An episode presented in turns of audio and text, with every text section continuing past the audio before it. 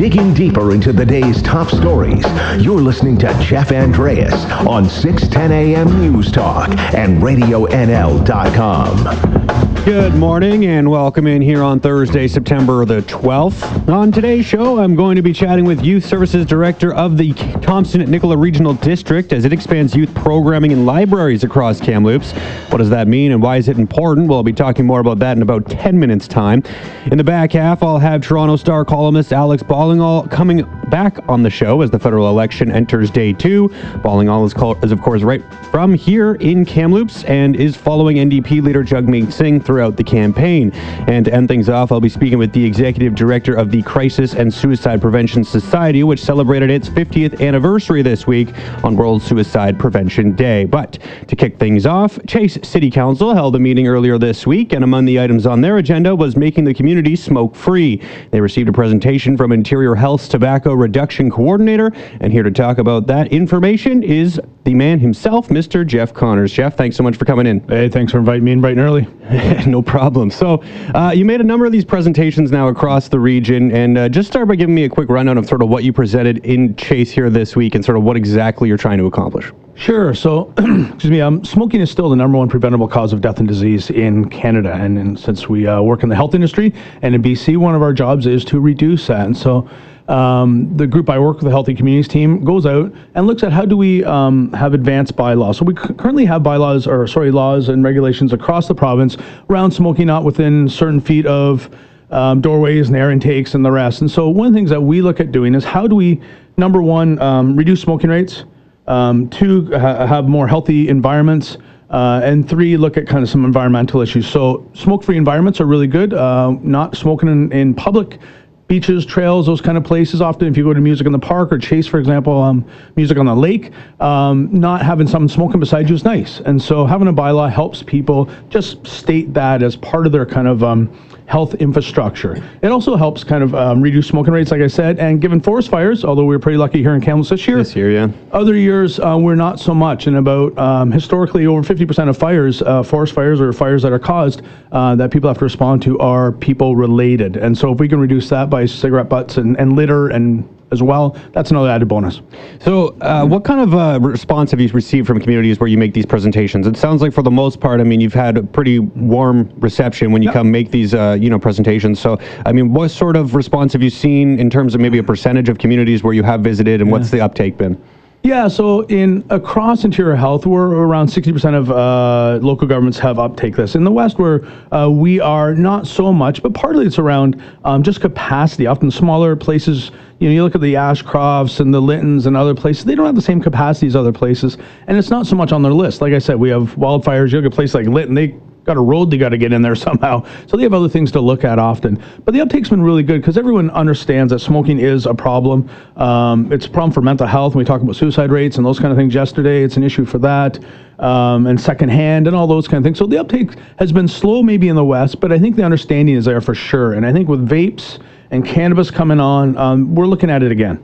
Yeah, and so to follow up on that, I mean, you mentioned earlier to me that vaping and, and cannabis uh, activity is kind of combined now in with this whole smoking or no smoking initiative. So can you just sort of talk about sort of has there been any pushback just specifically as it relates to those two items? Because maybe people don't really necessarily link them in with cigarettes the Yeah. same way that uh, you know the same way smoking is is considered. Absolutely, and I, I think once uh, cannabis was uh, regulated in Canada, some some people looked at this. You know, we've had some communities say we don't want people smoking pot downtown because it just smells too bad, but they don't worry about cigarettes. And so then, what about vapes? How does that play in there? So for us, it's just a simple way to say anything you put in your mouth that's lit and produces some sort of um, smoke or vapor, whatever the heck Yeah, you want to yeah. call it. Um, let's just lump it all in together because it just makes it easier to determine. And um, as much as I love lawyers, we don't want to make lawyers out of every community member saying subsection 3B uh, says this is not cannabis or this is that. And so it just makes it simpler. Okay. Um, and and kind of combined on that too. I mean, with the incidents we've seen sort of recently in the states, as youths are you know dying or getting these crazy, weird, mysterious lung diseases as a result of vaping. I mean, has that conversation kind of come up a little bit more about the concerns that you're hearing from from people in the public when it comes to vaping specifically? For sure. It's really taken a turn. I think we've been on this for a few years now, really trying to get some good evidence, and we won't have good evidence for 15 years longitudinally. And so Um, now, schools, particularly, I've had some places saying they have 600 students and 100 of them are in the smoke pit vaping now, where they only five people before. And so we really need some good evidence. And of course, from um, a public health lens, anything we can do to reduce the harm, we're into. Like, give us something. Um, but we don't have that for vapes yet. Um, so it is a big discussion, um, and, and, that's a whole other conversation. Love to have with you. It'd take about 20 yeah. minutes. Um, I can pare it down in about 40 seconds if we need to. But um, yeah, so there's a big conversation on how do we deal with that? What do we do with it? Um, you know, when you look at the kind of laws around stuff, cannabis, for example, you're only allowed to get 30 grams. There are only so many places. Uh, restrictions are really good. Um, vapes, you can have as many flavors as you want. You just can't call it the flavor. They're sold everywhere in unregulated places. Um, same as tobacco, they're in every corner store, right? Alcohol you can get, you can get as much to kill the whole place, uh, and NL here with flavors and the rest of it. And so I think it's a great time to look at some of our public health policies for substances, particularly those big three. Yeah, uh, here with Interior Health Tobacco Reduction Coordinator Jeff Connors. So uh, maybe talk about some of the reasons that people maybe haven't wanted to sort of get on board with these uh, no smoking initiatives in cities. I mean, you, you mentioned to me like tourism was one yep. thing that uh, people have a little bit of a concern about. I mean, it seems like it's such a simple concept. We don't want people smoking in our community, and, and it's a great way to promote health and healthy living. Uh, so, what kind of pushback have you seen? You said you haven't seen a ton, but obviously there's a few reasons why people may be a little bit uh, wary of getting on board. Yeah, I think there's, you know, the tourism one has been historically one, but since Whistler and Sun Peaks has gone uh, tobacco free and cannabis free, um, I know for Ski Hill that amazes some people. Um, but it, it kind of changes that narrative a bit. Some of it's around for particularly smaller communities, just looking at so are we downloading stuff on them? Uh, this is one more thing to do for a small community that has limited resources and hit by other things, and then that's fair. Um, how do we police it is often one, one mm-hmm. area. How do we enforce it? And what we find is all peer enforcement for the most part. If, if someone's smoking and you come over to them and say, hey, can you please move? Um, you're smoking. For the most part, 99% of the time, people are good at that the other person has a significant mental health issue or something else going on and they're angry or something. Mm-hmm. Um, so that's been some of the challenges that we've faced.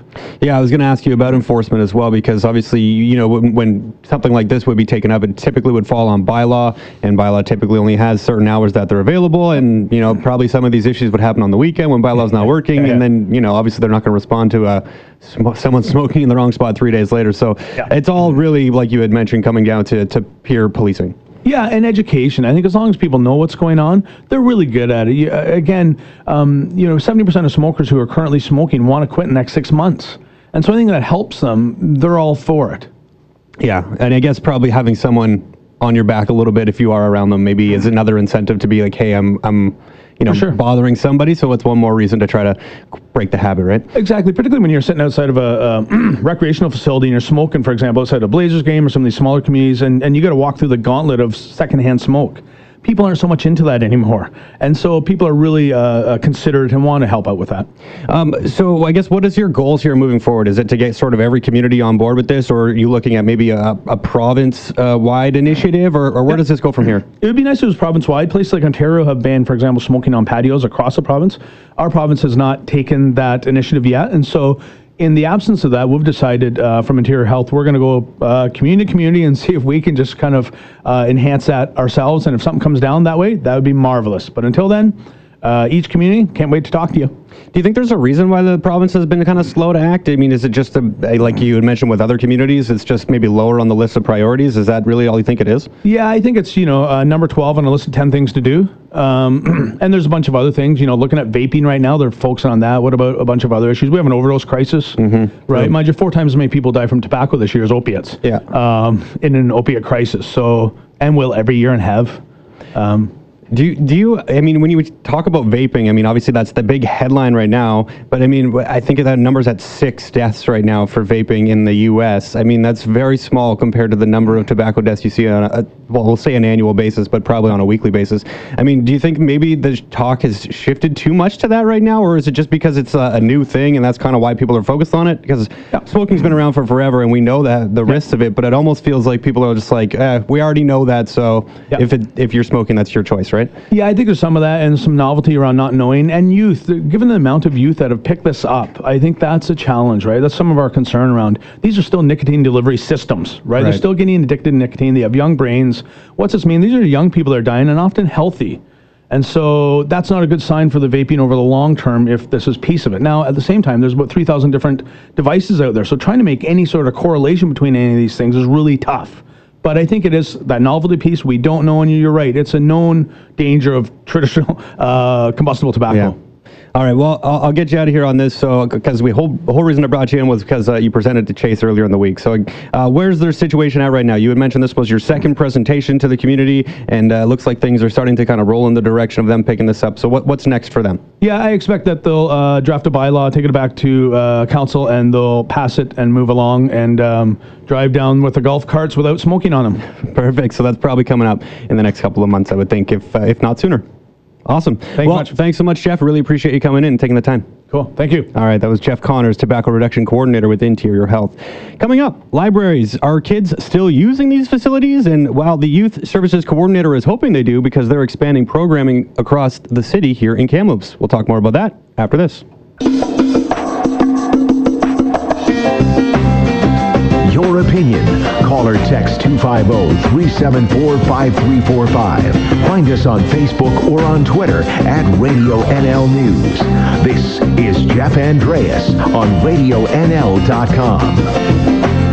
Good morning and welcome back here on Radio NL on this Thursday. Youth programming in libraries across the city is set for expansion, and here to talk about why it's important and what expansion actually means is Youth Services Director of the TNRD, Meg Ross. Meg, thanks so much for coming in. Thanks for having me. So, what does expansion of youth programming entail? What what what, what are you guys planning here over the next little while? So, in uh, the next couple months, we're adding in a few extra programs on the evenings and weekends. So, just making things a little bit more accessible for those working parents who can't come in to the mid morning weekday programs that we've been running regularly for years. So, when you're talking about programming, I guess what what do you, what do we mean? I mean, we're talking about libraries. Libraries are about more than just books, I assume, right? So, Absolutely. So, what kind of programs are we talking about? So, we run a number of different early literacy programs, and those are focused on sharing songs and stories with families. And they're fun and they're engaging, but what they're really about behind all the fun is building language skills in the early years. So, the zero to five. So, burning or building all those skills that they're going to need to um, be confident, skilled, learn how to read when they start school. So all of that happens before the age of five, building a lot of those skills, and that's what we help parents learn how to support in our programs. So, when we're talking about expansion, I guess what kind of hours were available before, and how does this sort of like how much more availability is there going to be as a result of these changes? So we're running three extra programs now. Um, in our two main Kamloops branches, we generally run three early literacy programs uh, a week. So we've upped that a little bit more. So we've got nine in total now running between the two. So there's going to be two additional ones running at the Kamloops Library and one additional at the North Kamloops Library. And what kind of participation do you see in these programs? Is it pretty well attended, or are you really trying to build this a little bit more? And that's part of the expansion is to get more people involved and coming out to take part in these, or, or how does that work? They're very well attended. So we generally see anywhere between 20 and 60 people coming out to our morning programs. Um, but a lot of those are daycares or preschools or moms who are home on mat leave or parents who are on parental leave. And we just want to have uh, the opportunity for the working parents who don't have the chance to come to the programs, engage with their children, and really experience the same sort of rich learning that the other families do outside of working hours. Now, many people, kind of like myself, are often, you know, we don't really use libraries anymore. It's just almost like a an old school type of, you know, uh, facility where we don't really think to go and That use it hurts me so much to hear know. that. See, this is why I wanted to ask this question, though. So, I, can you kind of explain how libraries are a lot more than just maybe like the, like we had mentioned before? It's not just checking out books. It's not just logging onto the internet to use, uh, you know, resources and do research. There's a lot more to libraries than just that. Um, how do you convince people, or what are you doing to promote these other aspects that you guys have in libraries and, and bring more people into the facilities? I mean, do you see a lot of use from from adults too, or is that sort of waning over the years? No, absolutely. Um, we're very busy with all age levels. Um, we always do have space for more people to come in, though, so we're always encouraging new users to come in, check us out. Everything's free, which is a pretty easy sell most of the time. Um, so we do have, as you mentioned, internet access. We have all kinds of different materials books, DVDs, CDs, video games. Um, we're starting to expand into um, some more different sorts of things with our Extreme Lending program. So we've got passes for the wildlife park, passes for the TCC. Um, we've got a pass now, uh, or a, a backpack that's got uh, binoculars and some information about birding for local birders, experience or like families to experience that as well. So growing in lots of different ways, and then all of the different kinds of programs that we offer. So children's programs for the zero to fives, as I mentioned, building those early literacy skills, um, programs for the 6 to 12s, sometimes after school, sometimes on the weekends, lots of new maker programs that we've been adding, um, looking at building some of that tech piece for kids, the STEM learning that's so popular and so important right now, building those coding skills and problem solving skills. We've got book clubs for all ages, from our tween book club for 9 to 12s, all the way up to our seniors book clubs, which are always full and very popular. So there's things for, for everyone, and that's not even to mention all the different adult programs that we run, the talks with authors that we bring in, talks with local interest, um, topics that we've featured. So we're actually coming up this fall. We've got two workshops happening um, that are going to be introducing some um, basic Secwepemc language um, with Ted Gottfriedson, the Culture and Development Coordinator from Secwepemc. Um, so we're really excited about that happening too. So there's all kinds of things happening at the library. It's it's not just about the books. So I mean, that's pretty crazy that you guys have a ton of stuff. I uh, I couldn't even keep track of everything you had just mentioned because there were so many things there. So uh, obviously you have quite a bit of participation then if you're able to offer all of these things. So I was going to ask that, you know, if bringing people in at a younger age is important just so they're aware of the services that are available so they can kind of continue that, uh, you know, through into adulthood or maybe even tell their parents about things that are going on that they might not know about. But it doesn't sound like that's really as much of an issue maybe as I thought it was.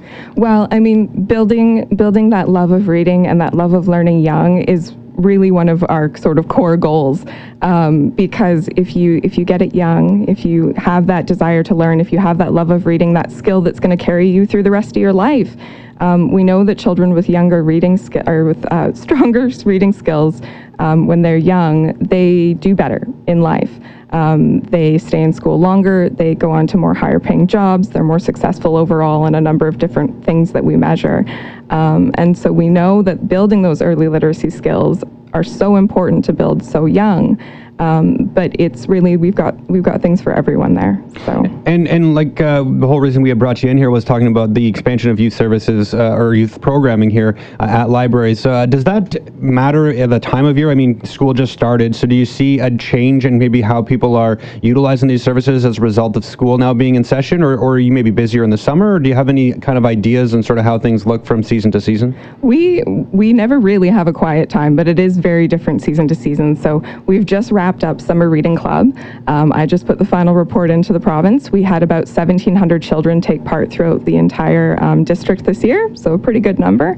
Um, so during the summer, we run all the summer reading clubs, lots of summer programming happening.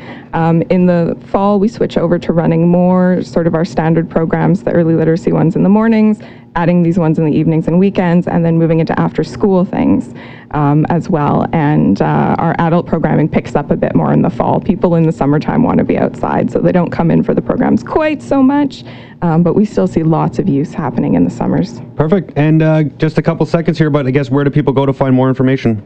So they can go to our website, tnrl.ca. There's a calendar on there with all of our programs and uh, our new program guide that I just brought in a copy for you this morning, hot off the presses, has got everything going through till the end of December in it. Perfect. Well, Meg, thank you so much for coming in today. I really appreciate your time. Thanks for having me. Awesome. That was Youth Services Director with the TNRD, Meg Ross. Coming up after the break, the 43rd federal election is now into day two. I'll be talking more about what has happened so far with a Kamloopsian who now works for the Toronto Star after this.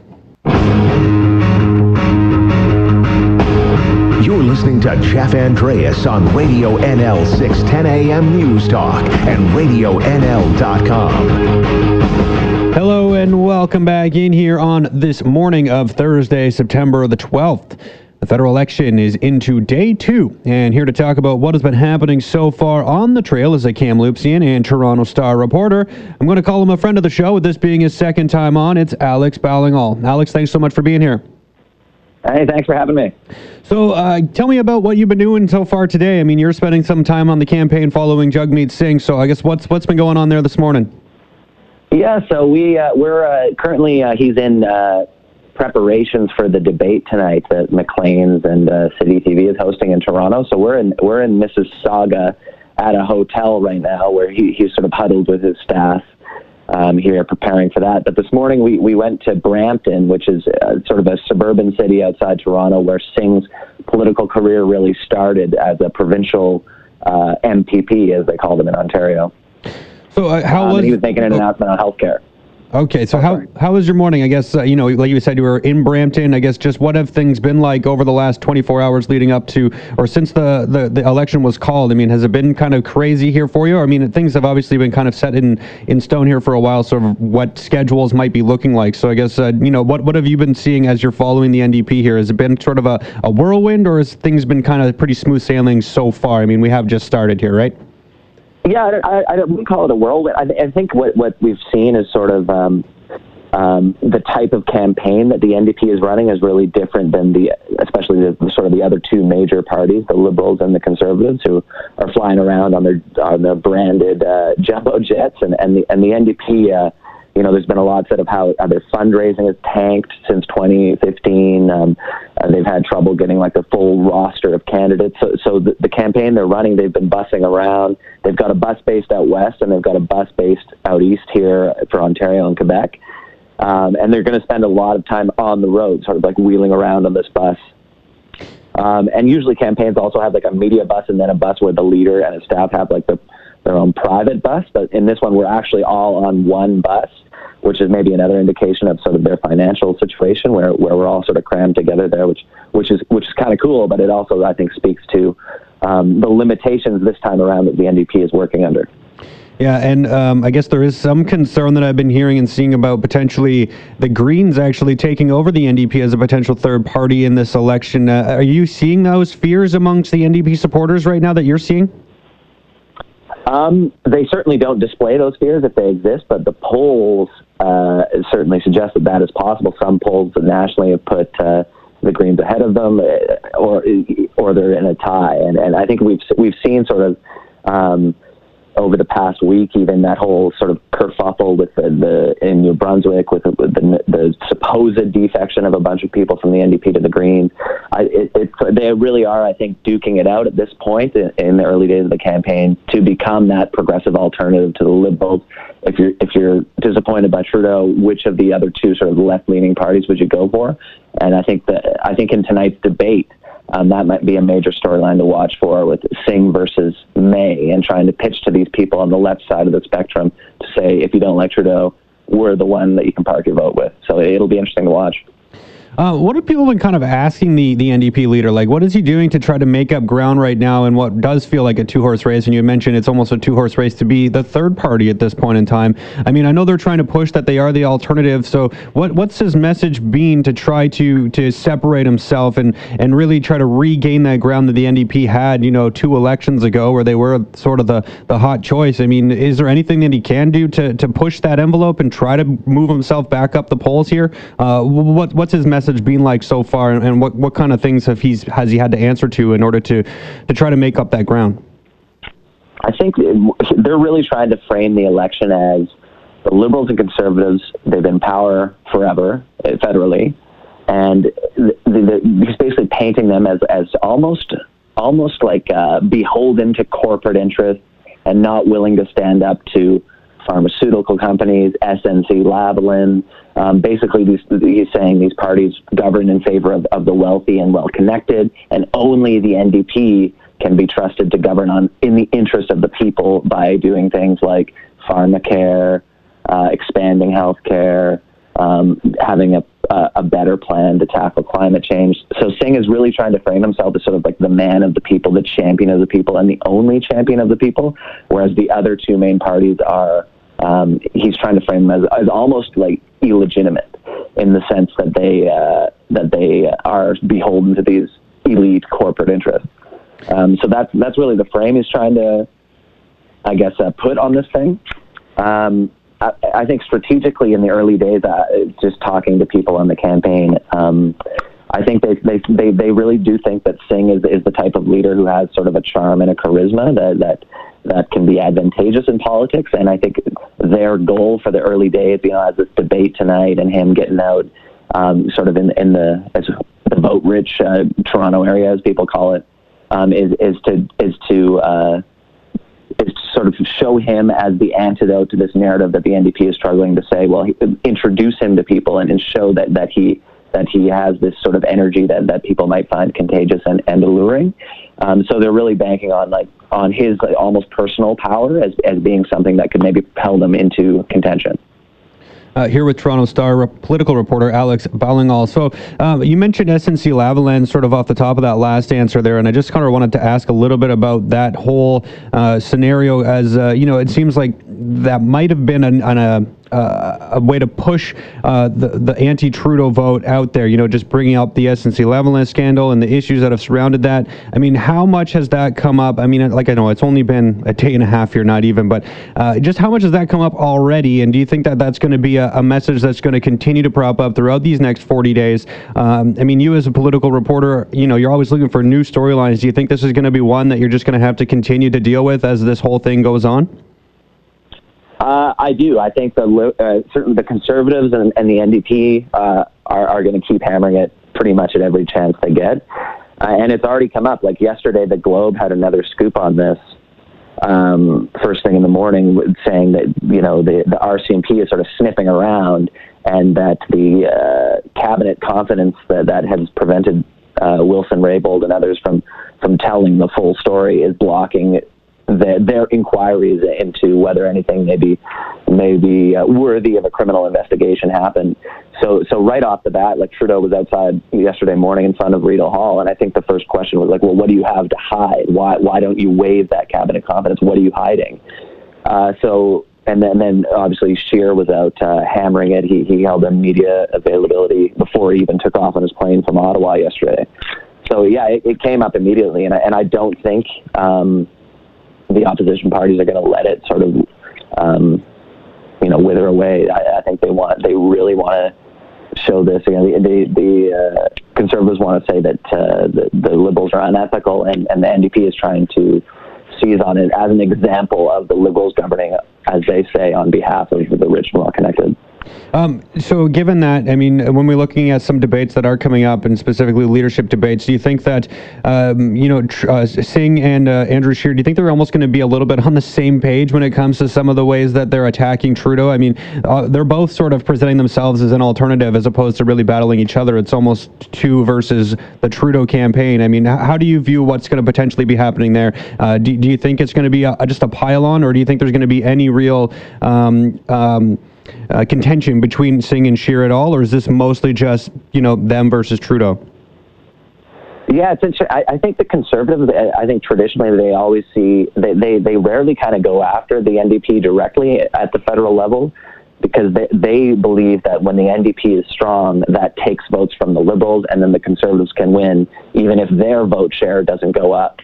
So, like a split vote on the left is like exactly what they want. So, uh, I don't expect Scheer, you know, in the debates that they obviously disagree on, uh, they have different ideologies, mm-hmm, so mm-hmm. they disagree on a lot. They might clash over sort of the nitty gritty of policies, but I don't see sort of a big narrative in the election emerging of like a Scheer versus Singh thing. They really are both trying to frame the election as the Liberals are done and, and, and we're the ones uh, that can really look out for your interests. They, they really do, uh, in an, kind of an interesting way, have like a similar frame to the election that. Uh, that you know the, the conservatives that say we're gonna we're gonna make it uh, you know help your pocketbook, lower taxes, make sure that that as their slogan says that you can get ahead now, and the and the NDP is saying we're the only ones that will fight for your interests. We're going to make sure that your interests are protected. So they really are both trying to capture that sort of like everyday Canadian imagination. Um, I, you being from Kamloops here, I, I got to ask this a little bit since you are following the NDP campaign, um, and, and I know you do are, are aware of what's happening here in Kamloops when it comes to finding an, an NDP candidate. Obviously, it's been a, a rough go here for the party uh, trying to find someone to actually run in this riding. Um, are you guys planning, or do you know if the uh, the the Singh bus is planning to come out to BC? When is that going to be happening? And is there even a potential stop in Kamloops, given that there isn't a candidate here right now? I know uh, we have Justin Trudeau coming into town later this afternoon. Uh, so, what what is the NDP's plan in terms of a, a, campaign through BC, and and do you think that something can be figured out in Kamloops before that happens? Yeah, so I was I was talking about uh, this situation yesterday, and, and they said, yeah, you know, this is you know second candidate to drop out in Kamloops. Um, we're good. They, they they say we're going to have someone there. I, I think at this point they'll have to just sort of name somebody rather than have like a contest. I think it's too late now, so they'll, they'll have to just basically appoint a candidate. Um, I'm sure that there, there's uh, members in the in the riding that they can find, but but yeah, in terms of Singh going, as far as I know, there's no plans for him to for him to go to Kamloops, but uh, I, that could that could uh, be something I just don't know about. Mm-hmm. But he, he's uh, I know for this week he's in Ontario. Next week he's going to be in Quebec and Ontario, and I don't think it's until the third week of the campaign that he uh, jets out west and does a uh, does a bus tour there. But I, I know that the party. Uh, uh, their focus in terms of protecting and gaining seats in BC, I think, is uh, is like Nathan Cullen's riding up north, and then and then the the battle with the Greens on Vancouver Island, and then sort of Vancouver and the Lower Mainland, where where Singh has a seat in in Burnaby South. I think those are the areas where they really see uh, the battle for them in BC. Awesome. Well, uh, 40 days left, Alex. I guess it's going to be a, a jam-packed uh, next uh, month and a bit for you here. So hopefully we can get you back on the show before the election's done. I always appreciate you coming on. Yeah, no worries. Happy to do it anytime. Awesome. That was Alex Ballingall, a Toronto Star reporter who is right from right here in Kamloops and is following NDP leader Jagmeet Singh throughout the campaign trail. So as I mentioned, 40 days left until October 21st when you include today, and I will uh, keep letting you know about that timeline as the days move on. So make sure you get on to elections.ca, register to vote, and uh, make sure you're prepared for election day on October 21. And just again, Justin Trudeau will be here in Kamloops later today at uh, Terry Lake's campaign office. Andrew Scheer spent this morning in North York. So if you're wondering where people are, there you have it. Coming up next, I'll be talking with the executive director of BC's Crisis Intervention Center as it turns 50 years old. In September here this week also marks Suicide Awareness or Suicide Prevention Week here this week. So we'll be talking all about what's going on there after this. Digging deeper into the day's top stories, you're listening to Jeff Andreas on 610 AM News Talk and RadioNL.com. We're back, and thanks so much for joining me here on this lovely Thursday morning in Kamloops. I'm joined now by the executive director of the Crisis and Suicide Prevention Society, which celebrated its 50th anniversary this week here on World Suicide Prevention Week. Here is Stacey Ashton. Stacey, thanks so much for being here. Thanks for having me. So, uh, the society is turning 50. I guess, uh, what did you guys do to mark the anniversary here this week? Well, actually, we had a volunteer appreciation party. So uh, we we got the old staple pizza and cake, and uh, yeah, we uh, we just got together and celebrated all the work that we have accomplished over 50 years. Awesome. Who doesn't love a good pizza party, right? Uh, so, Absolutely. So maybe just talk a little bit about what the society does here. So you're obviously doing some important work, and although you are working out of uh, Vancouver, I believe you provide service across the province. So what exactly is it that you guys do that's so important in helping people get through some difficult times? Can you just sort of go over the general um, master plan, if you will, of what the society does? Yeah, well, the the Vancouver Crisis Center is part of a network of crisis centers all across BC. So collectively, all of us, and you have one in Kamloops through the Canadian Mental Health Association. Mm-hmm. Collectively, we answer the one eight hundred suicide line and the three ten mental health line. So uh, one eight hundred suicide, which is one 784 2433 um, is is one of the tools uh, for suicide prevention. It's a place where you can call if you're having thoughts of suicide. Um, and uh, thoughts of suicide, I have to point out, are very different than um, than taking your life, than than suicide.